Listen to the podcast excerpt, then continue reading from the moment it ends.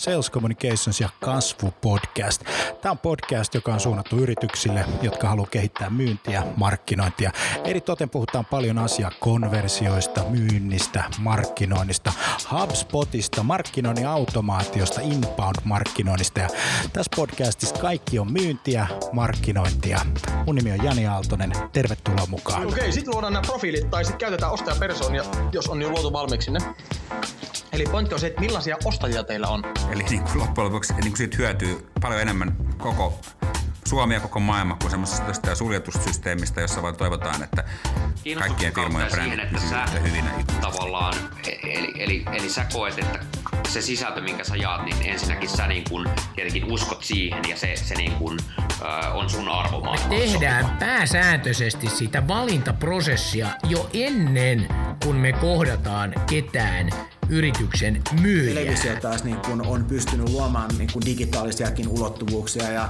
Mihin, mihin sitten kaiken niin kuin verotuksenkin mm. pitää sillä tavalla osua, eikä, eikä niinkään tulisi koskea siihen yritykseen, että se on vain niin yksi järjestäytymistapa. Ei se tarvitse mitään Richard Bransonia, että jokainen ihminen voi olla oman elämänsä Branson. Kaikki liittyy ihmisten käyttäytymisen muutokseen, joka vie aina pidempään kuin me ollaan alun perin ajateltu. Moi! Tervetuloa Sales Communicationsin webinaariin. Tänään puhutaan semmoisesta asiasta kuin verkkosivut ja HubSpot CMS, eli Content Management System.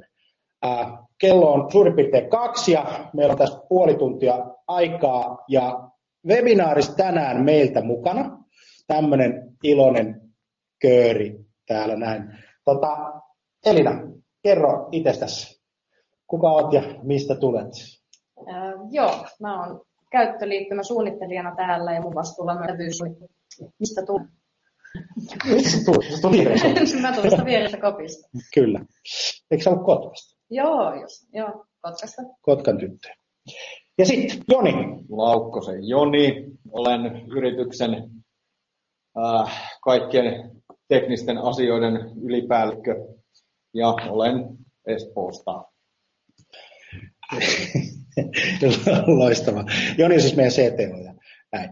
Tota, kun puhutaan tänään tuosta verkkosivuista, niin sivutaan teknologiaa ja sivutaan vähän käyttöliittymäsuunnittelua, sivutaan vähän personointeja, sivutaan designia ja tämän tyyppisiä, tämän tyyppisiä tota, asioita. Ennen kuin lähdetään liikkeelle, niin, tai hetkinen, en, eipäs vielä muuten mennäkään tonne. Puhutaan vähän sales communications, ihan tämmöinen nopea, yksinkertainen, yksinkertainen tota asia.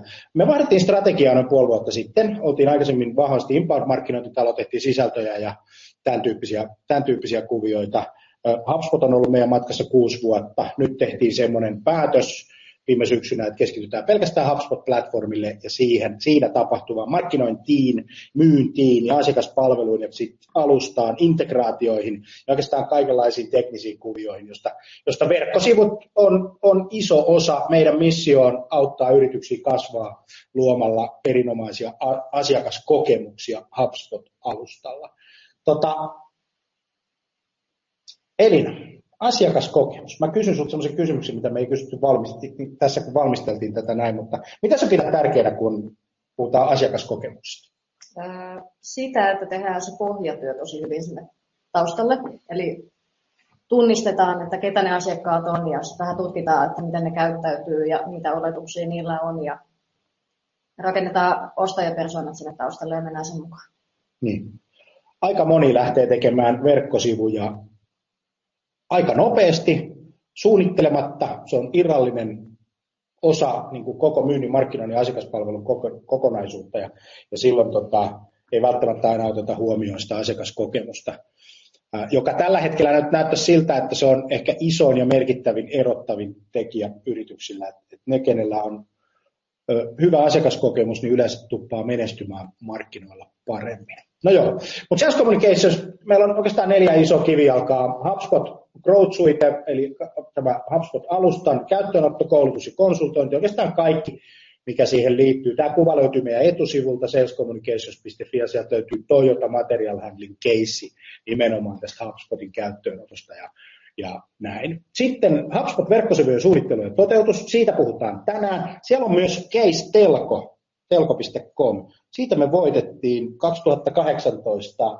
niin alkuvuonna tämmöinen design palkinto Impact Awards palkinto HubSpotilta tuosta telkosta. Et käykää tutustua siihen. Sitten tehdään integraatioita ja ohjelmistokehitystä hei HubSpotin päälle. Tämä on mielenkiintoinen kuvio, kun puhutaan tuosta, tuosta HubSpotista ja muistakin oikeastaan platformeista, niin, niin tavallaan tuo ohjelmistokehitys laajentaa sitä käyttötapaa, eikö näin Joni? Kyllä. Eli, kun, eli, eli voidaan ajatella sillä tavalla, että jos sun firmassa on joku asia, mitä sä haluat saada aikaiseksi, niin me voidaan koodata, rakentaa siihen sitten niin lisäosa, joka laajentaa sitä sun HubSpot-kokemusta. Integraatiot on iso, iso juttu. Ja sitten on tietysti tämä inbound-markkinointi, josta sitten on case B ja tuolta case V ja ekonomi löytyy sitten tuosta integraatio, integraatiopuolelta. Me ollaan avattu uusi palvelu, joka on ilmainen kaikille. Löytyy osoitteesta hubspottuki.fi, eli sieltä voit käydä kyselemässä HubSpotiin liittyviä asioita ihan ilmaisiksi, ja me tuetaan, tuetaan kaikkia HubSpotin käytössä ja siihen, siihen tota, liittyvissä, liittyvissä tota, asioissa. Joo, katsotaan yksi video ennen kuin mennään, mennään tota, eteenpäin. Moi, mun nimi on Jani Aaltonen. Mä tuun semmoisesta firmasta kuin Sales Communications. Sales Communications on Suomen johtava HubSpot konsulttiyritys ja mä oon tosi pitkään miettinyt sitä hommaa, että miten me nostettaisiin HubSpot-osaamista Suomesta in-house-tiimien keskuudessa, nimenomaan yritysten sisäisessä tekemisessä. Mutta me alettaisiin hommassa yksin. Me on perustettu nyt semmoinen palvelu kuin hubspotakatemia.fi ja meillä on uusi kaveri mukana toiminnassa. Terve, mä oon Jouni Koistinen ja mäkin haluan perustella, miksi HubSpot Akatemia on hyvä juttu. Nimittäin se on tähdätty yksilön, tiimin ja yrityksen osaamistason nostamiseen. Sitä se on. Ja kun se tapahtuu inbound-markkinoinnin, myynnin ja asiakaspalvelun saralla, niin sehän toimii. Se on flywheel. Ja me ollaan ammennettu tämä koko meidän osaaminen siitä kaikesta, mitä me on tehty niin kuin monta vuotta satojen suomalaisten HubSpot-yritysten kanssa. Nähdään hubspotakatemia.fiissä nyt helmikuussa. Tervetuloa.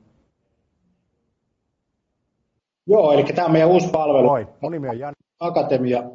HubSpot-akatemia.fi avataan nyt helmikuussa. Se on nimenomaan in-house, in-house tota, tiimeille suunnattu palvelu, jossa tota, koulutetaan in-house-tiimejä menestymään HubSpot-järjestelmän kanssa paremmin. Siitä tota, varmaan tänään Joni näyttää muutaman, muutaman leiskankin noin niin esimerkkinä, mutta tämä on siis tulossa helmikuussa. Jos sulla on firmassa sellainen tilanne, että tarvitsee lisää osaamista, HubSpot Akatemia, HubSpot Tuki ää, auttaa. Jos on kysymyksiä, laittakaa chat-paneeliin, löytyy siitä sen selaimen siitä oikealta puolelta muutamia, muutamia tota, ää, kysymyksiä on tullut. Tämä muuten nauhoitetaan. Kaarina kysyi tuossa, että, että tota, nauhoitetaanko tämä, niin kyllä nauhoitetaan ja saatte sitten tämän webinaarin itsellenne tämän webinaarin jälkeen. Muutama minuutti kestää, että renderöidään tämä valmiiksi ja, ja tota, näin.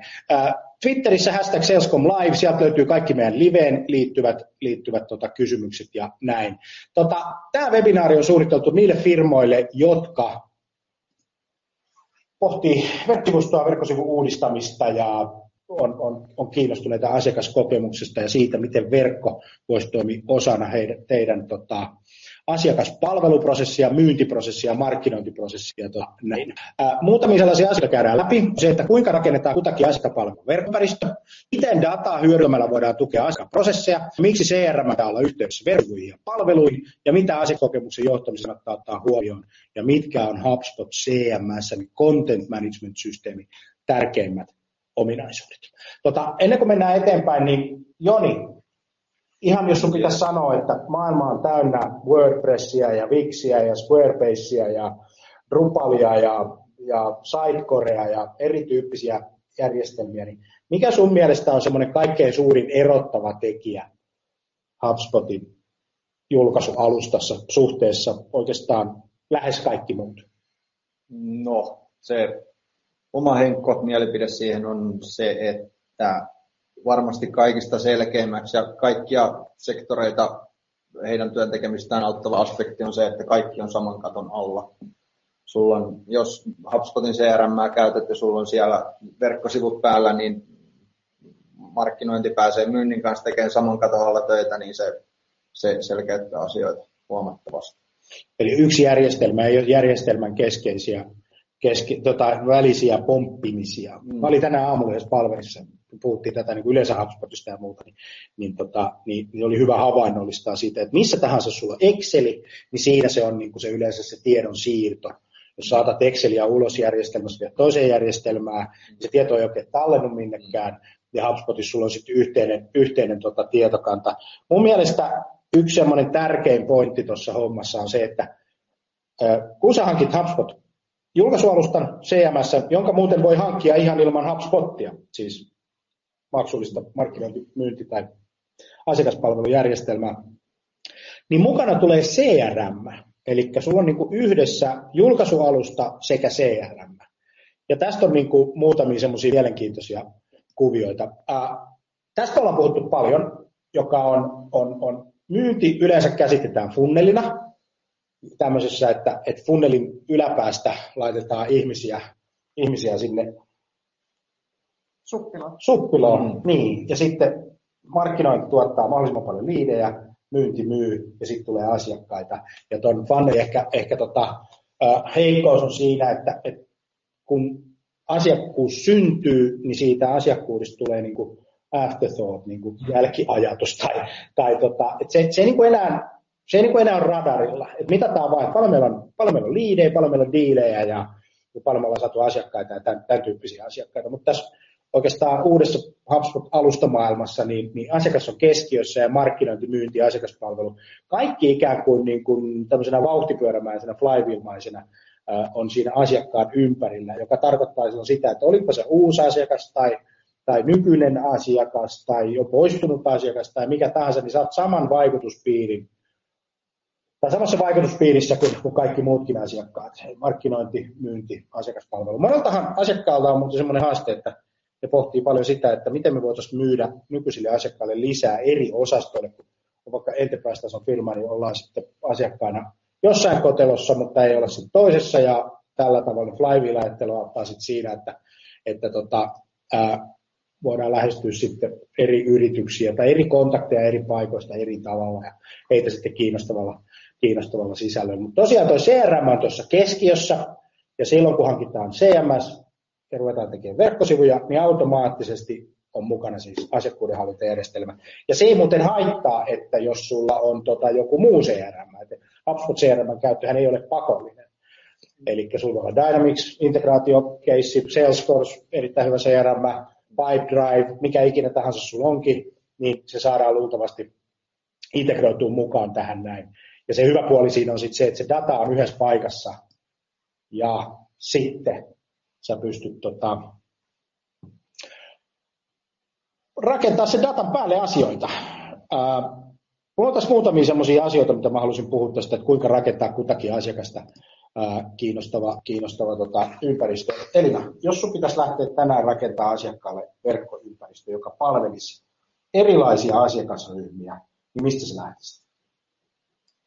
No, lähdetään mistä ostajapersoonista taas liikkeelle, mistä me puhuttiin aikaisemmin. Niin, se on ehkä sen sisältömarkkinoinnin niin kuin keskeinen kuvio. Ja ostajapersoonahan on siis kohderyhmä, kuvaus kohderyhmästä. Mm, kyllä. Eikö niin? Joo. Ja kohderyhmä niin kuin yhteen persoonaan laitettuna. Mediat käyttää hyvin paljon ostajapersoonia, tai kuulijapersoonia, tai katsojapersoonia. Ja tämä on semmoinen asia, joka monet firmat jää tekemään. Tai se tehdään vähän. Se tehdään niin kuin... No siis se tehdään niin kevyesti, että siitä ei ehkä hyödynnetä sitä kaikkea, mitä voisi vois saada irti sieltä. Että se pitää tehdä hyvin. Se kannattaa tehdä laajasti. Miksi? Sen takia, että sit sitä, no, niin kuin sanoin, niin sisältöä voi kohdentaa, mutta myöskin siis, äh, design myöskin tulee sitä kautta, että mikä niin kuin puhuttelee sitä asiakasta parhaiten. Mm. Ja sitten voi myöskin sit hyödyntää automatisoinnissa ja kaikessa smartissa sisällössä ja tuommoisessa sitä tietoa, mikä on myöskin... Mikäänhän ei ole niin kallista kuin sisältö, joka ei kiinnosta ketään. Mm. Eli sen tuottaminen on aina, aina tota, ää, joo, maksanut jotakin. Sitten on ostajamatka, eli, eli tota, missä vaiheessa sun asiakkaat on. Sulla on asiakas, joka on nykyinen asiakas, sulla on asiakas, joka on uusi asiakas, sulla on asiakas, joka harkitsee, sulla on erilaisia, erilaisia vaiheita. Tämä pitää ymmärtää. Ja se kaikki on siellä CRM ja se kaikki on siellä, siellä tota, perus, perus tota, datapankissa. CRMstähän muuten yleensä, nyt ei voida olla puhumatta CRMstä, kun puhutaan CMS, kun nämä on niin kuin linkissä toisiinsa.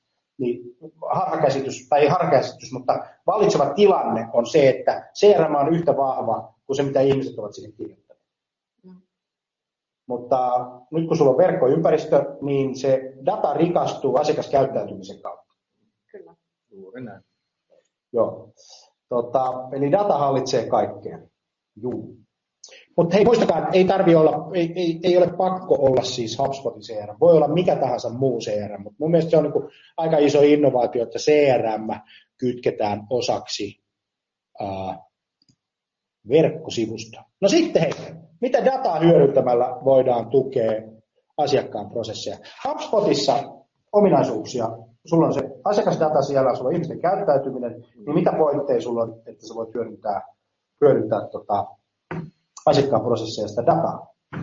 Mistä sä lähtisit personoimaan No siis varmaan lähtisi niin kuin isoimmista segmenteistä, että justiin tuntematon käyttäjä ja olemassa olevat asiakkaat ja niille sitten alkaisi personoimaan sitä. Sitten jos on tarve ja dataa sen puolesta, niin sitten alkaa menee yksityis johonkin niin kuin yksittäisiin asiakassegmentteihin esimerkiksi. Eli kun sä saat, sä saat tota verkkosivu käyttöliittymää suunniteltavaksi ja designia, niin kuinka monta prosenttia asiakkaista personoi? En osaa nyt numerisesti sanoa, mutta tota... Alle 50 prosenttia, yli 50 prosenttia, yli 80 alle. prosenttia, alle 80 prosenttia. Alle, alle 50. Alle 50 prosenttia. Mistä se johtuu? Öö, sitä ei ehkä ymmärretä sitä merkitystä siellä taustalla. Sitä vaan ajatellaan, että se on se on sivu siellä netissä ja se on siinä, mutta sitten ei ajatella, että kenelle se sivu, sivu on, ketä se palvelee. Ja lähdetään niin kuin miettimään sitä kautta, että mitä tarjotaan siellä sille kävijälle niin. siellä sivuilla. Ja älykäs kontentti on siis, miten se rakennetaan? Siis sä asetat niin sanottuja smart-sääntöjä. Voi olla nyt vaikka kontaktilista perusteinen, että sulla on reaaliajassa päivittävä lista sun olemassa olevista asiakkaista, joille sitten näytetään X-sisältöä Y-sisällön tilalla. se, se on sitä, mutta se usein tosiaan niin se, se on semmoinen kivan kuuloinen ominaisuus, hype, hype juttu, mutta tota, sitten se helposti tuppaa unohtuun ja sitä ei niin kuin valjasteta kunnolla käyttöön. Eli suuri mahdollisuus olisi tehdä niin kuin verkkosivustot, joka personoituu kävijän mukaisesti. Se on se kuvio. Ja Sitten... siinäkin noudattelisi nyt sitä kaavaa, että ei, ei lähde edes ajattelemaan sellaista, että sulla on vaikka edukosuus on jollain smart vai jotain tie strategisia kohtia siinä. Moduuli niin. siellä välissä vaikka, mikä on Joo. liian iso iso asia. Lähtee pienestä kokeilemaan, testaa ja, ja, ja muuta, muuta tämän tyyppistä. Sitten on botti ja chatti. Eli kun hankitaan HubSpot CMS, niin sä saat automaattisesti botit käyttöön, sä saat live chatin käyttöön, ja tästä muodostuu semmoinen mielenkiintoinen niin kuin kategoria kuin conversational marketing, eli, eli sä voit personoida botteja ja chatteja perustuen siihen sisältöön, mitä ihminen lukee ja katsoo, ja vielä siihen, kuka katsoo. Eikö niin? Mm. Meillä taitaa olla kolme vai neljä erillistä chattia etusivulla perustuen siihen, että kuka, kuka tota katsoo. No hei, sitten yksi tämmöinen mielenkiintoinen datapointti. HubSpotissa on, on tekoäly, ominaisuudet ja tota, äh, siellä on tämmöinen toiminto kuin likelihood to close, eli, eli käy niin, että sulla on se iso määrä sitä dataa siellä, siellä sun, sun, sun, sun databaseissa, ja jotkut on asiakkaita, jotkut ei ole asiakkaita, niin HubSpot tekee sit vertaa sitä asiakkaiden käyttäytymistä, niitä asiakkaita, jotka on asiakkaita, mitä he tekivät ennen, ennen kuin heistä tuli asiakas, ja sitten mallintaa niin semmoisella prosentuaalisella luvulla, että kuinka todennäköistä, että joku X, Y, Z-ryhmä tulisi asiakkaaksi. Se voit sortata sitten webinaarikävijöitä, tapahtumakävijöitä, uutiskirjan lukijoita, viimeisen viikon aikana olleita verkkosivuvierailijoita, jotka on ihan ihmisiä, jolla on siis identiteetti ja sähköpostiosoite ja, ja näin, sen mukaan, että kuinka suurella todennäköisyydellä heistä olisi tulossa asiakkaita, ja viedä nämä sitten myynnin. Eikö näin? Joo. No sitten on tietysti mittarit. Sä saat suoraan rakennettua myynnin tavoitteet, koska sulla on CRM siellä, niin sä pystyt niin kuin verkkosivuja ohjaamaan oikeasti myyntitavoitteiden kautta, joka tarkoittaa sitä, että, että tota, sä voit rakentaa maailmaa, jossa, jossa tuetaan myyntiä pääsemään heidän myynti, myyntitavoitteisiin. Joo, hei, jos tulee kysymyksiä, pistä chattiin, pistä question boxiin ja tota, näin. Niin tota, vastaillaan niihin sitten, kun aika on. Tota, hei, no lähdetään tästä kysymyksestä, että miksi? Miksi CRM pitää olla yhteydessä verkkosivuihin ja palveluihin? Elina. No sieltä saa kerättyä sitä kävijän, kävijän tietoja, mitä voidaan sitten hyödyntää just tuolla personoinnin puolella, ja sitten rakennettua sitä asiakaskokemusta sen ympärille. Hei, segment of one. Mä oon, ajattele, sulla on, sulla on, siis, sulla on siis tilanne se, että, että sä, oot, sä oot yritys, joka myy jollekin jotakin. Myyjä käy asiakkaalla ja asiakas pyytää tarjouksen ja sä laitat tarjouksen asiakkaalle HubSpot tietää, että siellä on tarjous sisällä. Ja nyt kun tämä asiakas tulee sun verkkosivuille etsimään referenssejä, etsimään hinnastoa, tutustumaan suhun, hakemaan luotettavuutta, vakuuttavuutta, ostaisinko mä täältä yritykseltä, niin HubSpot kun se tietää, niin se voi tarjoilla juuri sitä sisältöä juuri oikeaan aikaan, mobiilikanavassa, desktopissa, tabletilla, eikö niin? Mikä vastaus on kysymykseen. Mun mielestä tämä on niinku semmoinen, semmoinen tota, hieno ja magee pointti. Mä oon tota, piirtänyt, onneksi Elina designasi vähän paremman näköisen, tämä oli aikamoinen himmeli alkuun, niin tämmöinen, tämmöinen kuva, tota, jossa HubSpot on keskellä, ja nyt jos tätä lähtee purkaa pikkasen tätä, tätä tota, kuvaa, niin täällä on olemassa sun verkkosivusto, ja on olemassa Google, ja on olemassa sosiaalinen media, ja on olemassa sähköposti, ja on olemassa suoraliikenne. Ja kaikki kohdentuu sitten sinne sun verkkosivuille. Tämä verkkosivu on yhteydessä HubSpot, joka tuntee ja tietää, että kuka siellä verkkosivuilla käy, kerää koko ajan liidejä, konvertoi. Sä voit muuten laskea, että mikä sun potentiaali on sillä tavalla, että, että tota, ää, katsot, että kuinka paljon sulla on verkkosivukäyntejä, eli kuinka monta kertaa verkkosivulla käydään ja, ja, ja kerrot se sitten kahdella prosentilla tai 0,02 tai 0,04. 2-4 prosenttia on yleensä sellainen inventaari, mikä olisi saatavilla liidejä rakentamalla hyvät verkkosivut. Ja, niin, niin se, oli, se on niin kuin aika mielenkiintoinen kuvio. No sitten sulla on HubSpot CMS, joka ottaa huomioon sen, tai sä otat sen huomioon HubSpot CMS, vaan se jakelee.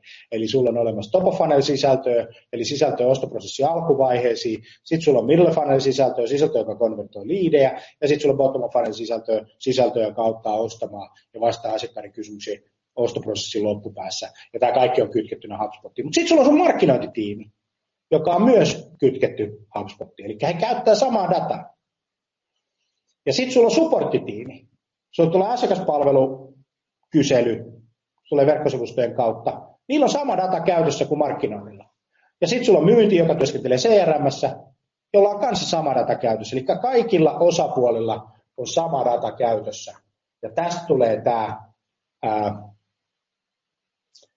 tämmöinen erilaistava tekijä ja hieno tekijä. Tuossa oli yksi tämmöinen tutkimus, kun, kun kysyttiin yrityksiltä, että, että tota, eri ostoprosessin vaiheessa, niin miten halutaan yritysten kanssa olla yhteydessä niin kuin asiakkaan puolelta, niin, niin ennen sitä ostopäätöstä tai harkintavaihetta, niin verkkosivu ihan 83 prosenttia vastaajista. Tämä löytyy muuten research.hubspot.comista tämä, tämä tota, tutkimus. Niin 83 prosenttia sanoo, että verkkosivu on tota, ykkösvaihtoehto, kun haetaan tietoa. 45 prosenttia sanoo, että se on videot, 37 prosenttia totesi, että se on sähköposti. Ja sitten kun ollaan myynnin kanssa tekemisissä, eli asiakas on siinä tilanteessa, että se harkitsee, me ollaan myyntiprosessissa, niin 53 prosenttia sanoo, että paras tapa olla yhteydessä yritysten kanssa on verkkosivusto. Ja 39 prosenttia sanoo, että se on puhelin. Ja, ja näin. No sitten kun ollaan asiakaspalvelussa, niin ensisijainen kanava asiakaspalveluun on sähköposti. Eikö niin? Sitten on puhelin, live chatti 42 prosenttia. Eli nämä on semmoisia tota, mielenkiintoisia, mielenkiintoisia tota, juttuja. Eli asiakaskokemuksen johtaminen, seuraava keissi. Niin tota, mitä asiakaskokemuksen johtamisessa pitää ottaa huomioon, kun suunnitellaan verkkosivuja? Joo, me poimin tähän muutaman bullet pointin, mitä kannattaa huomioida. ihan niin kuin pääpiirteessä. Eli meillä esimerkiksi rakennetaan strategia, johon kuuluu ostajapersoonat ja kilpailija-analyysi ja hakusana-analyysi ja tavoitteet. Ja ostajapersonat siis skauttaa sen, että ketä ne teidän asiakkaat on, ketä ne kävijät on, jotka sinne sivuille tulee. Ja kilpailija-analyysi on ihan siis reilusti vaan sitä, että mitä kilpailijat tekee hyvin siellä niiden sivuilla ja mitä ne tekee huonosti. Eli aina, aina voi vähän varastaa niitä ideoita sieltä. Ja, sitten hakusana-analyysi tehdään siinä mielessä, että, että tota teidät, teidät löytää sitten sieltä Googlesta ja muualta, että, että se käy, kävijä sitten löytyy sinne teidän sivuille ja aloittaa sen sitten sen ostomatkan sieltä teidän sivuille. Ja sitten käydään tavoitteet läpi, ne voi olla numeerisia, numeerisiakin tavoitteita, eli vaikka X määrä liidejä kuussa voi olla yksi tavoite. Ja sitten niillä sivuilla vastataan niihin asiakkaan tarpeisiin. Eli nyt kun ollaan sitten mietitty sitä kävijän taustaa siellä, että mitä hän, niin kuin, miten hän käyttäytyy, mitä hän hakee ja niin edelleen, niin tuodaan sitten sivuille se vastaus niihin kysymyksiin, niihin ongelmakohtiin. Ja se saavutetaan myöskin sillä personoinnilla, sillä smartilla sisällöllä, että tarjotaan sitä sellaista niin kuin henkilökohtaisempaa palvelua sille kävijälle. Ei sellaista välttämättä niin staattista sisältöä. Ja Jani puhuu aina kitkan poistamisesta aika paljon, se osaat siitä myöskin kertoa. Se on lempiaihe. Ei, ei, se, miten sun myyntiprosessi on niin kuin helkkarin tehokas, vaan miten vähän kitkaa sun asiakkaan ostoprosessissa Joo, on. Kyllä. Ja sillä on kuitenkin Eli siis tavoitteena on helppo, positiivinen ja merkityksellinen kokemus, että sille kävijälle jää hyvä fiilis ja haluaa palata sinne sivuille. Ja ei tule mitään sellaista, että hänelle, hänelle tulee sellainen fiilis, että hän on poistunut sieltä sivuilta tai joku ei toimi ja niin edelleen. Eli sen takia sitten käytettävyys edellä täytyy sitten mennä, jotta tämä kaikki sitten saavutetaan lopulta. Näinpä. Hei, jos yleensä mietitään niin budjetääristä juttua, mä oon niin paljon koittanut pohtia niin yritysten kulubudjettia. Jos sun ää, asiakas, asiakas, siis sun asiakkaan ostoprosessissa yksi merkityksellisimpiä kanavia, varsinkin alkuvaiheessa ja keskivaiheessa verkkosivusto. Niin, niin mun mielestä siihen pitäisi laittaa enemmän resursseja siihen asiakaskokemuksen vahvistamiseen. Meillä ei ole vaan nettisaitti. Siis jos mä oon yksittäinen konsultti, mm. niin mulle riittää vaan web-saitti, jossa on mun kuva, mistä mun saa kiinni, yhteystiedot, mitä palveluita mulla on, that's it. Jos mä haluan, ei, niin, välttämättä. ei välttämättä riitä. Ei välttämättä riitä. Jos mä haluan olla mukana, sulla oli tuossa toi, toi, sä puhuit siitä hakusanoista, kilpailijoista ja, ja, ja, ja tämän tyyppisistä asioista, niin löydetyksi tuleminen mm. on ehkä kaikkein tärkeintä, mitä sä voit niin kuin sekä uusien nykyisten asiakkaiden kanssa, niin kuin, mihin kannattaa kiinnittää huomiota. Löydyt sä silloin, kun haetaan. Otetaan asiakaspalvelu, se supporttikanava. Sun voi olla joku puhelinnumero, mihin soitetaan, sähköposti, mihin laitetaan, chatti tai jotain muuta. Luultavaa on. Mä sanoisin, että et, et, et, tota, melkein käy kolme neljästä kerrasta tällä tavalla. Sitä vastausta koitetaan ensin hakea Googlesta. Mm, mm. Kyllä. Eikö niin? Sullakin, kun sulla tulee joku ongelma johonkin taloon tai autoon tai jotain mm. muuta, niin et sä soita sinne autoliikkeeseen. Ei. Ei, mm. vaan sä menet Googleen. Ja nyt se kysymys on siinä, oot sä mukana siellä kyllä vai ei. Lääkäriinkin mennään, niin sanotaan, no mutta mä katsoin Googlesta, että niin. saattaisi olla tämä. Niin, kyllä. Eli tämä on, niinku, tää on ehkä, ehkä yksi niinku tärkeimpiä asioita.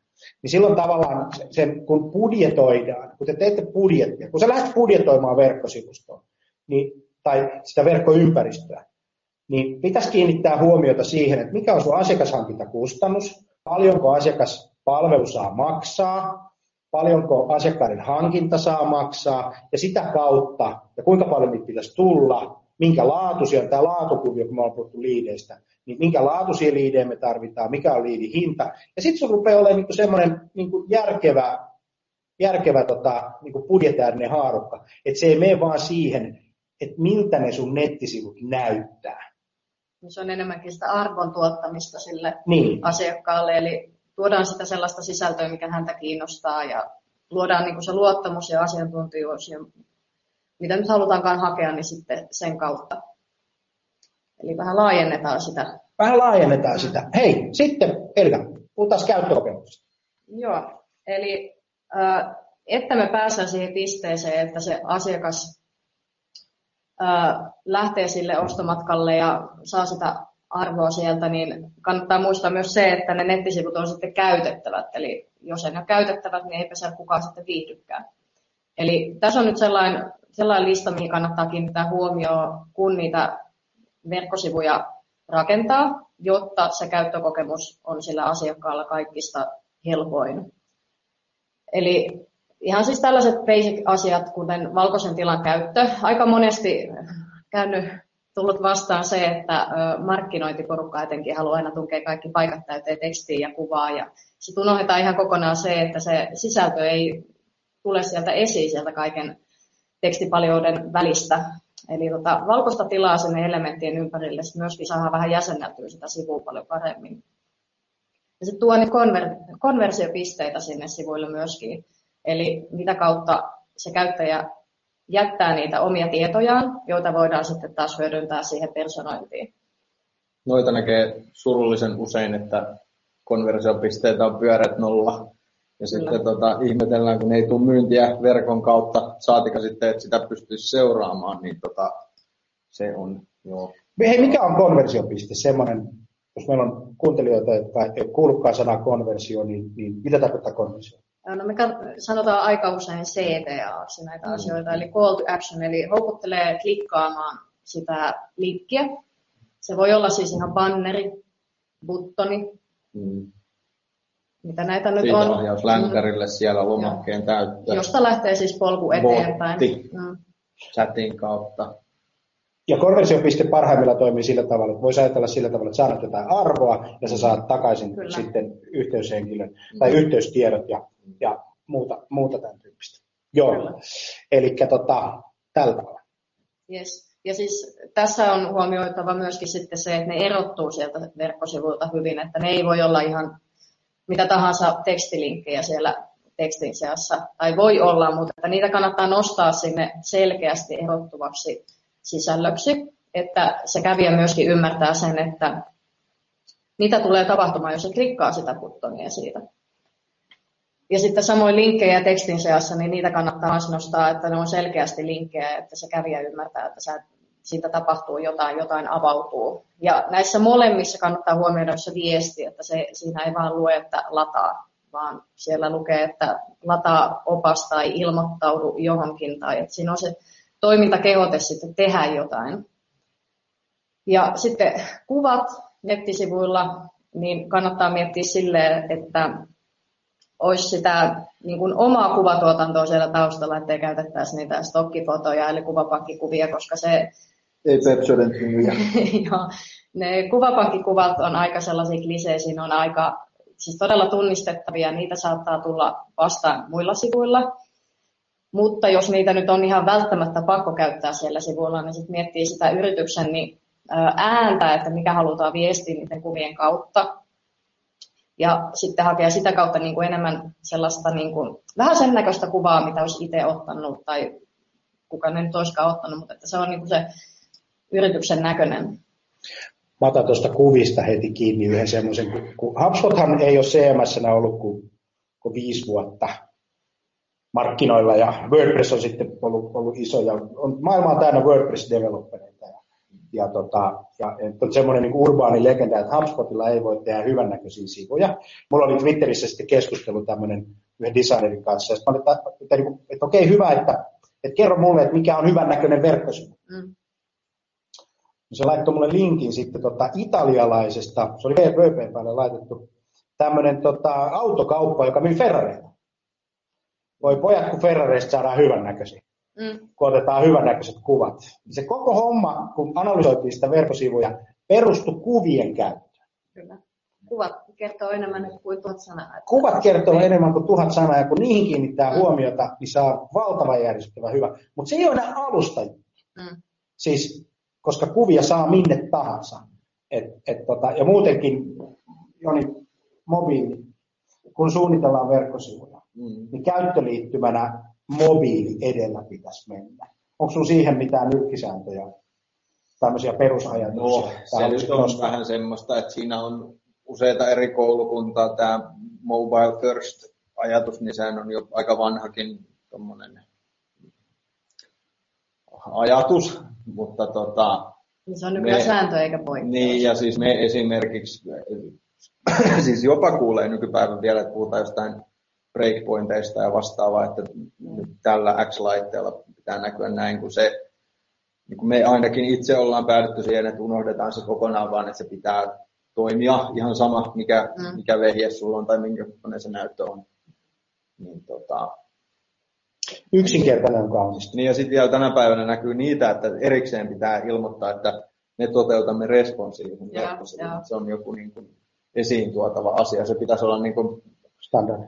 Kyllä. Niin, joku julkinen nöyryytys kauppatorilla, jos tulee epäresponsiivisia verkkosivuja vuonna 2019. Ja, mutta hei, moni sanoo tämmöisen jutun, että meidän asiakkaista ei käytetä verkkosivuja, mikä on ihan tottakin kun katsotaan Google Analyticsia ja muita, muita tota, analytiikkapalveluita, mistä se liikenne tulee, niin aika monella tulee web, web, tota, tuolta desktopilta, B2B-puolelta mm. Mutta siellä on 30 prosenttia, mm. 40 prosenttia on se mobiilikäyttö. Mm. Sitä on kuitenkin aika mm. paljon. Ja jos et lähetä siitä kuviosta, että otetaan tämä asia huomioon, niin mehän puhutaan vain 60 prosentille sitä potentiaalista niin kuin asiakaskuntaa, mm. ja, joka jättää sitten sen, niin kuin sen, sen, sen, ison osan sit sieltä, sieltä tota, Yllättävän paljon sinun toimialan kanssa tekemistä. Jollain X-toimialalla on paljon enemmän desktop-käyttäjiä kuin sitten taas jollain toisella. Joo. Niin selkeitä eroja. Etenkin P2P-puolella huomaa, että monet käyttää sitten desktopia töissä, mm. niin sen takia ne menee myöskin sinne sivuille sitten Jep. läppärin kautta. Mutta se homma muuttuu heti, kun mennään ilta-aikaan. Mm. Joo, joo. Kyllä, niin? joo. Ja se, se, se, muuttuu heti lauantai-aamun mobiilikäyttöön enemmän tai, tai sunnuntai. Nä, nä, Mutta jos meinaat kuvia, niin nehän voi myös sitten tehdä esimerkiksi just sinne breakpointteihin silleen, että kun mennään mm. mobiililaitteelle, niin siellä vaihtuu se kuva, eli se on Jep. paljon kevyempi ladattava mobiili puolella. Kerro hei tuosta viiden sekunnin säännöstä, mikä se on? Se on sellainen, kun tullaan nettisivuille, ja siinä viidessä sekunnissa pitäisi ymmärtää, mitä hänelle tarjotaan ja mikä se fiilis on siitä firmasta. Eli jos nyt laitan sulle nettisivut auki tuohon viideksi sekunniksi, niin kysyisin sen jälkeen, että mikä oli se pääviesti siellä ja mikä fiilis sulle jäi. Niin.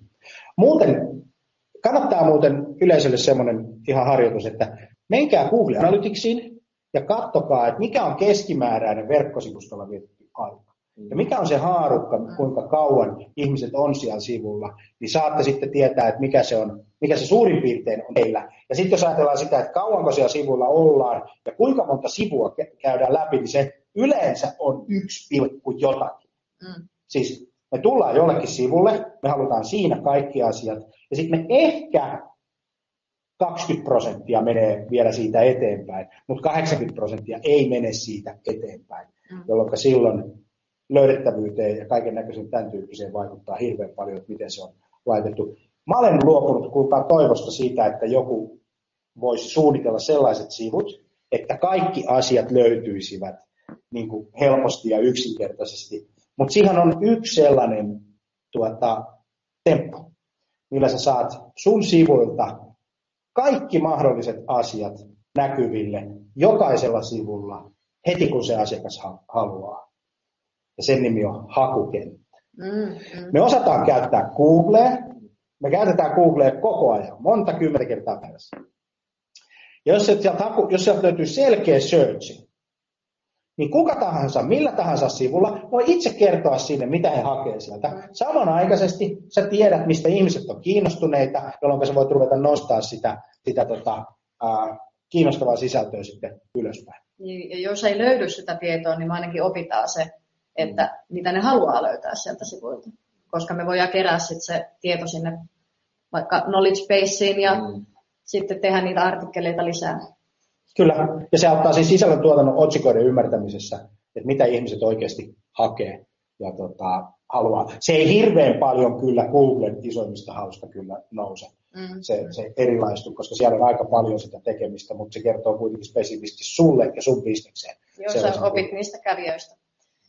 Yes. yes. Ja sitten tullaan noihin otsikoihin, eli jos nyt halutaan sitten tehdä vähän SEO-työtä sinne taakse, niin kannattaa sitten kiinnittää huomiota niihin otsikoihin, mitä sisältöä sieltä, sieltä löytyy. Ja ihan siinäkin mielessä, että sitten kun sinne nettisivulle tulee ja nykyäänkin kun scrollataan sitä puhelinta ja tablettia kauheita vauhtia, niin ihmiset silmäilee sivua ja sitten poimii sieltä niitä kiinnekohtia, että mitä ne alkaa lukemaan vähän tarkemmin. Niin se otsikon viesti on tosi tärkeä siinä mielessä, että se kävijä sitten takertuu edes niin kuin johonkin kohtaan sinne, mikä häntä kiinnostaa. Josta tullaan sitten siihen, että sisällön jäsentäminen siellä sivulla on myös todella tärkeää. Eli... Siitä on muuten kysymys. Voitteko no, myös selittää, mikä on sisällön jäsentäminen? Joo. Eli sisällön jäsentäminen, sanon sitä enemmänkin, jos nyt tehdään wireframeja, niin tota, se hierarkia siellä sivuilla, se sisältää sen, eli kun lähdetään miettimään, että mikä on sulle niin kuin tärkeintä sisältöä, mitä sä haluat tarjota niille käyttäjille. Ja sitten toinen on tuossa jäsentämisessä se, eli kun sä sitä sisältöä viet sinne sivuille, niin ne on selkeitä osioita, ne erottuu toisistaan, niin sun on myöskin helpompi sitten silmäillä sitä sivua ja poimia niitä asioita sieltä. Eli ihan siis, se voit sisältöä jäsennellä vaikka sillä, että sulla on vaikka bullet pointteja siellä, jotain ikoneita, jotain tällaista, mikä vähän erottaa sitä siitä muusta sisällöstä. Että se ei ole vaan sitä pelkkää tekstimassaa siellä sivulla, vaan siis on paljon mielenkiintoista mm. lukea vaikka sarjakuvia kuin yhtä sellaista pientä iso tekstiripsua tai kuvia tekstin seassa tai muuta. Tällaista, mikä vähän niin kuin Tuossa muuten, tämä on sinusta muuten otettu kuva, tämä on meidän, meidän tota, näin. Niin sulla on tuossa tossa tota, tommonen Siinä on nyt rautalanka. Ra- rautalanka. Tämä oli kun sanoit termi wireframe, eli niin se on rautalankamalli, eli se on tämmöinen, mikä se on? Siis äh, se on sisällön, sisällöstä tehty design. Se ei sisällä siis mitään designia, visuaalista, mitään tällaista, vaan siellä on enemmänkin vaan se sisältö ja miten se jäsennellään sinne sivuille. Ja näitä pitäisi piirtää mahdollisimman paljon ja katsoa, että miten me saadaan se meidän oma sisältö menemään mahdollisimman Joo. tehokkaasti. Tämä on halpaa, nopeata, kustannustehokasta tekemistä, mitä kuka tahansa voi tehdä. Kyllä, ja se säästää tosi paljon sieltä design-puolelta sitä työtä, että toi kun saadaan tehty hyvin, niin siihen vaan maalataan päälle sitten, että miltä se oikeasti sitten loppujen lopuksi tulee näyttää väriä ja fonttien puolesta. Yes. yes. Mutta edellisessä kalvossa vielä. Oletko me edellisessä kalvossa vielä? Kyllä. No niin, hyvä, mennään takaisin. Yes. Ja sitten tuo sivujen rakenne on siis osittain myös tuota samaa, nyt kun mentiin jo siihen. Mutta sitten yhtenäiset sivut, eli se, että kun siellä sivuissa, sivuilla liikkuu, niin ne ei muutu yhtäkkiä. Ne, se visu pysyy samana, se navigointi on selkeää. Eli ei näytä siltä, että sä hyppäät jonnekin toiseen palveluun, koska sitten on hyvin hämmentävää käyttäjälle ja hän poistuu ja sitten meni luottamus saman tien. Sitten oli se viiden sekunnin sääntö, mistä äsken puhuttiin. Ja sitten palautteella tarkoitan sitä, eli jos jotain virheitä sattuu tulemaan vaikka sivuille, niin ei jätetä sit käyttäjää sinne silmät pyöreinä ihmettelemään, vaan annetaan se palaute, oli se sitten 404 sivu tai kentissä, vaikka sitten, että tämä kenttä pitää täyttää, tai se voi olla buttoneissa hoveri. Ihan siis tällaisia pieniä vihjeitä, mitä tulee tapahtumaan, jotta se käyttäjä ymmärtää, että siellä on jotain interaktio siellä taustalla. Se on muuten hyvä kertoa ihmisille, jos haluaa niiden tehdä jotakin, kun meiltä puuttuu sellainen asia kuin geneettinen muisti. Ja, ja, ja sitten me ei osata niin kuin, tehdä asioita, jos ei joku kerro meille jotakin. Ja, ne, ja, ja näin me vaan käyttäydytään. Itse asiassa olet väärässä niin. geneettisestä muistista. Olenko? Olet. Perustele. Ö, on sellaiset kuin hahmolait, okay. mitkä tota, on täällä rakentuneena meidän päähän. Ja sen takia esimerkiksi tuo jäsentäminen ja sivurakenne on aika tärkeitä siinä mielessä, että miten me nähdään asioita. Eli ihmiset on oppinut näkemään asioita ryhminä ja niin edelleen. Siitä kannattaa lukea lisää.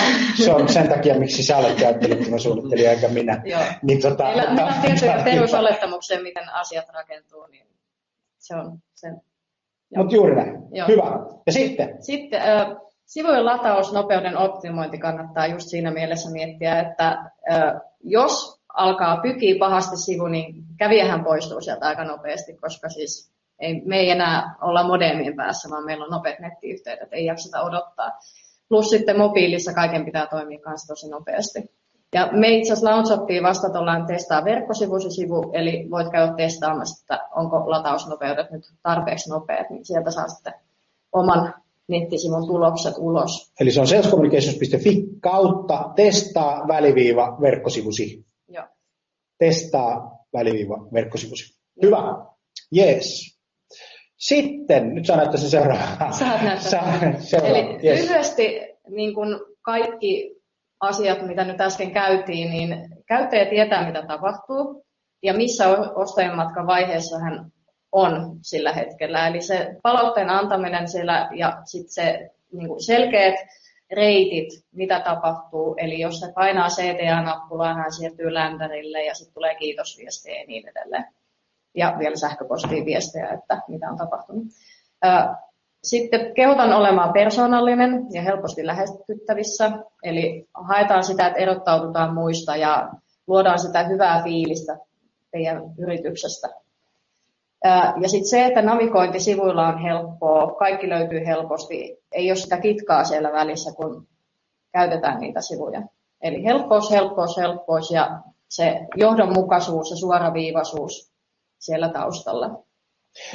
Niin, sano. Sano. Ei kun mä, mä, mä, mä sanon tämän Googlen, otan esimerkiksi, että Googlen verkkosivusto on maailman parhaiten konvertoiva verkkosivusto. Ja siinä on logo ja yksi kenttä ja sitten siellä on nappula ja kaikki tietää mitä tehdä. Ja se on, niin kuin, se on maailman paras. Ja sen osakekurssi on melkein 200 tonnia, lap- eh, kak- 200 tonnia, niin kuin 2000 euroa per, per, per osake. Sitten voi miettiä, että, että tota, miten, se, miten se homma toimii. Mutta siis se on yksi kenttä. Joo, vähemmän on enemmän. Vähemmän on enemmän. On hirveän helppo tehdä monimutkaista ja tosi vaikea tehdä Mutta jos menee suoraan asiaan, niin sit se on käyttäjällekin paljon helpompaa, kun siinä ei ole mitään ylimääräistä, mikä häiritsee. Just näin. Loistavaa. Hei, HubSpot CMS tärkeimmät ominaisuudet. Käydään nopeasti ne läpi. Joni näyttää muutaman jutun sitten sen jälkeen. Ja tota, meillä on aikaa semmoinen noin kymmenisen minuuttia. Kun saatat HubSpot CMS, niin siis 280 euroa niin standalone ilman, ilman tota HubSpotin muita työkaluja, sä saat CRM siihen mukaan ja, ja näin, niin kuukaudessa hostaus on mukana, eli sun ei tarvitse hakea hostauspalvelimia eikä, eikä tota mitään muutakaan, sulla on verkkosivut, ländärit eli kampanjasivut, landing pageit, sitten sulla blogi tulee siihen samaan. Ja sitten sulla on erilaiset kaavakkeet, formit, CTA-bannerit, mistä Elina puhuu, call to actionit mukana, jota sä voit myös personoida, eli erilaisia bannereita erilaisille ihmisille perustuen siihen sun databaseen. Joni, mikä on content staging? Se on semmoinen rinnastettu versio sun verkkosivustosta, eli jos sä, tota, sulla on nyt saitti HubSpotissa, sulla on siellä content staging ominaisuus, niin sä voit niin kun, pikkuhiljaa ketterästi kehitellä lisää ja sitten puskea sieltä liveksi kamaa aina. Sanotaan, että sä vaikka haluat uudistaa refreshaa etusivun ja palvelut-sivun, niin sä voit luoda ne sinne content stagingiin niin kun odottamaan, kehittää ne, testata niitä ja sitten puskea ne sieltä liveksi olemassa olevien sivujen tilalle. Ja sä voit tehdä kehitystyötä taustalla, ja kun se kehitystyö on valmis, sä voit julkaista sen. Ja, ja. Ja, ja, ja koko tämä maailma on menossa siihen suuntaan, että et, et verkkosivuprojekteista on tulossa niin semmoisia ketteriä ja nopeasti julkaistavia asioita perustuen dataan ja, ja tämän tyyppisiin asioihin, eikä enää tehdä hirveän paljon semmoista perinteistä, että, että tota, julkaistaan nettisivut ja kaksi vuotta ja sitten uudet ja mm. sitten taas kaksi vuotta ja sitten uudet, vaan, vaan noin niin jatkuvan kehityksen piirissä. Jos tullaan tämmöisen kuin database niin pages, eli siellä on tietokanta, ominaisuudet taustalla, ja kun sulla on tietokanta, niin sä päivität asiat yhteen tietokantaan ja jakelet sitten niitä tarpeen mukaan eri paikkoihin, kuten esimerkiksi karttoja, palveluita, asiantuntijoita, erilaisia hakutoimintoja ja, ja, ja muuta. Siis se oli silloin muutama vuosi takaperin ennen kuin HubDB-ominaisuus julkaistiin, niin se oli semmoinen markkinoilla oleva kompastuskivi HubSpotin suhteen, että kaikki oikeastaan, mitkä olisi vaatinut tietokantaa taakseen, niin oli parempi toteuttaa ulkopuolella ja sitten jollain lailla ristillinkittää HubSpotin kanssa. Et jos piti joku tietokantasovellus rakentaa johonkin, joku härveli, niin se, sen tekeminen HubSpottiin oli käytännössä mahdotonta vielä silloin ennen HubDBtä, mutta nyt nykyisin niin se tosiaan on ihan, ihan oikein mukavakin työkalu käyttää. Just näin. Ja siinä on sekin etu, usein kun puhutaan tietokannoista ja sitten on jotain MySQL-tietokannoista vaikka kokemuksia, niin ne on vähän sellaisia, että ei, ei niin kuin asiakkaita esimerkiksi, niin voi vähän hirvittää se ajatus mennä itse käpälöimään niitä tietokantoja, koska sitten voidaan puhua potentiaalisesti niin kuin katastrofaalisista ongelmista, jos siellä menee joku pieleen. Mutta HubSpotin tai HubDB, niin se on hyvin intuitiivinen käyttöliittymä siinä ja se, sen, sen osaa kyllä kuka vaan käyttää ihan pikku, pikku vilkasulla. Se helpottaa taas jälleen sitä Excel-jumppaa ja tietojen, tietojen tota varastoimista ja siittämistä ja hallinnointia ja käsittelyä. Ja Joo, HubDBstä vielä, se on, se on kiva ominaisuus, tykkään siitä puhua. Niin tota, äh, HubDB voi asettaa myös toimimaan dynaamisena tietokantana, eli se silloin luo automaattisesti, asetat tavallaan, sulla voi olla vaikka tuotteet-sivu, ja sitten sulla on tuotteet tietokanta HubDBssä, ja sä asetat tämän tuotteet tietokannan oleen dynaaminen tietokanta, mikä kytketään kiinni siihen tuotteet-sivuun, ja se luo automaattisesti joka ikisen rivin sieltä tietokannasta sen tuotteet-sivun alasivuksi. Se on, se on aika. Se helpottaa aika paljon niin kuin, tekemistä. Mutta hei, hostauksesta puhuttiin SSL, eli sivusto on turvallinen ja SSL-sertifikaatti on mukana. Toi on muuten melkein mandatori tänä päivänä, että, että SSL-sertifikaatti pitää olla, koska Google rankkaa sut alaspäin, jos sulla ei ole SSL-sertifikaattia. Domain Manager, Joni, mitä tarkoittaa? Siis sulla on HubSpotissa työkalu, missä sä hallinnoit domaineja, mitä on HubSpot-portaalissa käytössä. Ja mitä sisältölajeja se kyseinen domain hallitsee. Kyllä, sitten sulla on erilaisten kehittäjien, kuten meidän template ja moduuli marketplace, eli sä pystyt hakemaan, hakemaan samalla tavalla kuin WordPressissä ja, ja muissakin järjestelmissä on se, että sä voit hakea valmistettuja moduuleita tai, tai verkkosivutempleittejä, muokata niistä omanlaisia ja, ja tällaisia. Conversations, se mainittiinkin tuossa, eli chat ja botit tulee mukaan ja näin. Sitten sulla on sisältöanalytiikkaa, verkkosivuanalytiikkaa, toimii erittäin hyvin yhteen Google Analyticsin kanssa, eli, eli rikastaa sitä informaatiota, mitä Analyticsissa on, ja tuottaa sinne vähän enemmän niin kuin esimerkiksi kuka katto mitäkin ja, ja kauan siellä oltiin ja, ja, ja muuta. Lisäksi löytyy sisältöstrategiatyökalu, eli voidaan rakentaa sisältöstrategia sinne HubSpotin CMSään ää, niin kuin myöhempää julkaisua varten, joka ottaa myös huomioon sitten Google-näkyvyyden ja tota, noudattaa tämmöistä cluster-mallia, eli, eli cluster topic-mallia, jossa jos päätetään pääkategoriat niin kuin sisällöille ja sitten sinne alakategoriat ja, ja muuta. Sitten on tuo smart content, mistä ollaan puhuttu, eli älykäs sisältö, personoitu sisältö, mahdollisuudet ja sitten on erilaiset listat. Listoja on kahdenlaisia, sulla on staattisia listoja ja sitten sulla on se aktiivinen lista? Aktiivinen lista Aktiiviset listat, joo. Eli tarkoittaa sitä, että, että se elää se lista niiden parametrien mukaan niin kuin se sisältö siellä, siellä Listalle voidaan asettaa kriteeriksi, vaikka jos sähköpostiosoite sisältää sales communications. Se on kriteeri annettu listalle, niin sillä listalla on reaaliajassa kaikki kontaktit sinun CRMstä, mitkä täyttää ne listalle annetut. Tai sitten esimerkiksi ihmiset, jotka on käynyt sun hinnoittelusivulla tai Joo. yhteistyötösivulla tai on käynyt esimerkiksi etusivulla, palvelusivulla ja hintasivulla, joka antaa sitten niin kuin, voidaan, voidaan automatisoida erilaisia workflowta ja, ja muuta, muuta tota, tämän tyyppistä. Joni, näytäs vähän nyt sitten, että miten helppoa on päivittää HubSpot-verkkosivustoja siitä livenä. Joo, käydään pikakelauksella läpi tästä vähän näin.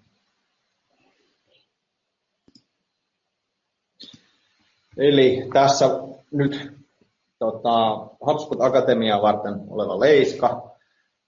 Voisi olla mikä vaan muu sivu. Olette tässä muistamisvuodesta HubSpot Akatemia.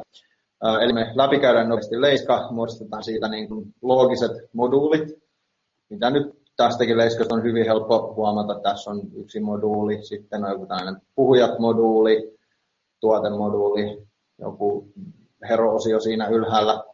Eli muodostetaan ajatus niistä moduuleista, mitä se kyseinen sivupohja tarvii. Ei tehdä niin kuin, staattista yhtä könttiä, mikä on se sivupohja, vaan tehdään ennemmin modulaarisesti se, niin se on sitten paljon joustavammin ää, käytettävissä myös tulevaisuudessa.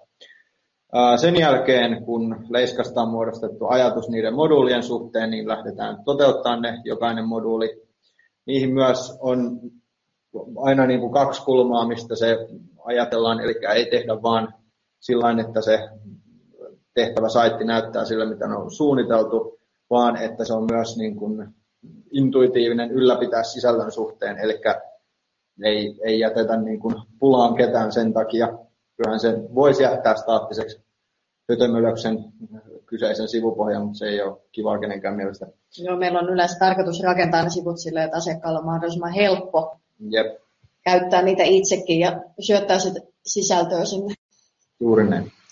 Ja tota, sitten kun on kaikki moduulit kehitetty, niihin ollaan suunniteltu, mitä kaikkia kenttiä se kyseinen ää, moduuli tarvitsee, niin siitä voidaan lähteä tekemään sivua. Täällä on nyt Content Stagingin alla on ää, käytössä tämä HubSpot Akatemia-sivu, mikä sisältää nyt kaikki nuo sille suunnitellut moduulit. Sitten siellä kukin moduuli sinne ollaan erikseen määritelty, että nyt esimerkiksi tälle kyseiselle moduulille niissä saat päättää taustavärin, pääsisältöalueen, tuleeko sinne jotain linkkiä, mitä linkissä lukee. Sitten on tässä kyseisessä keississä oli muutama staattinen esiohjelmoitava väri sille nappulalle.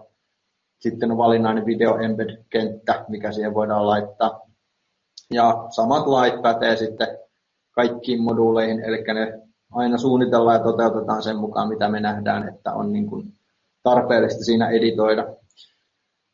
Sitten jos on jotain tämmöisiä, niin kuin nyt tässä vaikka täysin jotain tuotekortteja, niin niihin voidaan laittaa repeateri sisään, eli sitten se on helppo. Meille ei esimerkiksi tarvitse erikseen soittaa, että meidän nyt pitäisi neljäs tuote saada tuonne sivulle, vaan tuossa on tuommoinen add-nappula, mistä sitten saa itse sen lisättyä ja editoitua sitten sen kyseisen ää, kortin sisällä olevat asiat. Katsotaan, onko tässä nyt mitään muuta ihmeellistä. No joo, kaikki muu on aika sitä. Näytätkö, miten moduuleja voi siirtää ylemmässä? Joo, ja tosiaan, joo, eli siis tässä nyt kun näkyy tämmöinen tumma alue, se on aika pienellä kontrastilla siinä, mutta se on nyt yksi ryhmä, mikä on asetettu sitten HubSpotissa kutsutaan flexible groupiksi, eli ne on sellaisia, että me ei niin kuin siellä template-tasolla lukkoon lyödä moduulien määrää tai niiden asemointia, eli ihan siis otetaan tuosta kiinni ja siirretään moduuli haluttuun kohtaan, ja tota, tai poistetaan se, tai lisätään uusia moduuleja. Et se on se, on se niin kun perimmäinen ajatus siinä, että tehdään ennemmin niin kun hyvin suunniteltu on puoleksi tehty. Suunnitellaan se hyvin, tehdään selkeinä, helposti ylläpidettävinä moduuleina, niin sitten me jätetään jälkeemme se mahdollisuus asiakkaille, että he voi tehdä tuhansia variaatioita niistä moduuleista versus, että me tehdään niin kuin spesifisti, että tässä on nyt ota yhteyttä sivupohja, se on aina ikuisesti tämmöinen, vaan sitten ota yhteyttä sivu voidaan toteuttaa todennäköisesti alasivupohjalla, mihin tehdään joku karttamoduuli ja yhteystiedot moduuli. Niin, näin. Tai sitten mm. jos sisällössä on jotain, mitä me huomataan, että mikä toimiikin paljon paremmin, se voi mm. nostaa sen sivuilla vähän ylemmäs. Kyllä. Yes. Ja jos jotain todetaan, että jos ketterästi kehitetään, todetaan, että okei, nyt, nyt vaikka dataan pohjaten, niin meidän saitilta on nyt vaikea ostaa jotain asioita, niin silloin se on selkeä indikaattori sitten, että suunnitellaan jotain moduuli tai moduuleja, millä sitten helpotetaan käyttäjien ostaa tuotteita versus, että aloitetaan joku uusi iso verkkosivustoralli siitä. Juurikin näin. Hei, meillä on sitten tota, prosessi verkkosivujen rakentamiseen, ja se on hirveän yksinkertainen, sisältää oikeastaan kolme kohtaa, jossa ensimmäinen kuvio on se, että käydään läpi se strategia, mitä verkkosivu pitää saada aikaiseksi, ketä sitä käyttää, mitä sisältöä pitää olla, mitä, mitä toivotaan. Ja rakennetaan tämmöinen launchpad, eli ensimmäisen niin kuin verkkosivustot auki liveksi. Mahdollisimman kevyesti. Mahdollisimman kevyesti sisältää kaikki ne välttämättömät asiat, mitä verkkosivuilla pitää olla. Ja tämä on yleensä aika nopea toimitus. Ja sen jälkeen siirrytään jatkuvan kehittämisen puolelle. Eli julkaistaan sitten vaiheessa kaksi, vaiheessa kolme, vaiheessa neljä uh, uusia ominaisuuksia ja sitten kehitetään sitä dataan perustuen.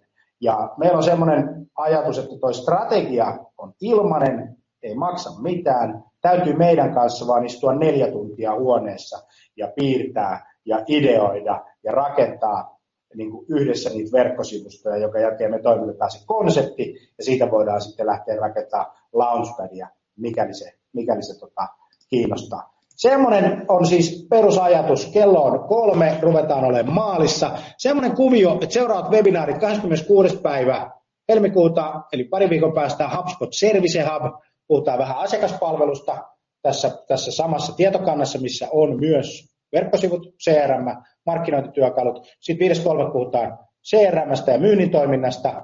12. päivä helmi maaliskuuta hakukone optimointi, hakukone markkinointi ja 19.3. HubSpot integraatio. Miten sä laajennat sitä sun HubSpot-käyttökokemusta. Sitten meillä on olemassa Flywheel Workshop. Nämä on ilmaisia, ilmaisia tota, kaikille 8.3. 12.4. Tämä prosessi on hirveän mielenkiintoinen. Se workshopin tarkoitus on aamiaistilaisuus on perjantaina 8.10. on työstää sun asiakkaan prosessia paremmaksi. Poistaa kaikki kitka sieltä, pohtii, miten teknologia-avusteisesti ja verkkosivuilla niin kuin tehdään mahdollisimman helpoksi olla sun yrityksen asiakas, saada sitä palvelua 24-7-365, mitä halutaan. Ja prosessi menee niin, että saat ennakkotehtävää, jossa käyt läpi vähän omia kokemuksia, tuut workshopiin, jossa saat vähän esimerkkejä ja sitten saat vielä henkilökohtaisen sparrauksen siihen omaan prosessiin 8.3., 12.4., 9.5. ja 7.6. on nämä Flywheel-aikataulut. Joo, hei, tota,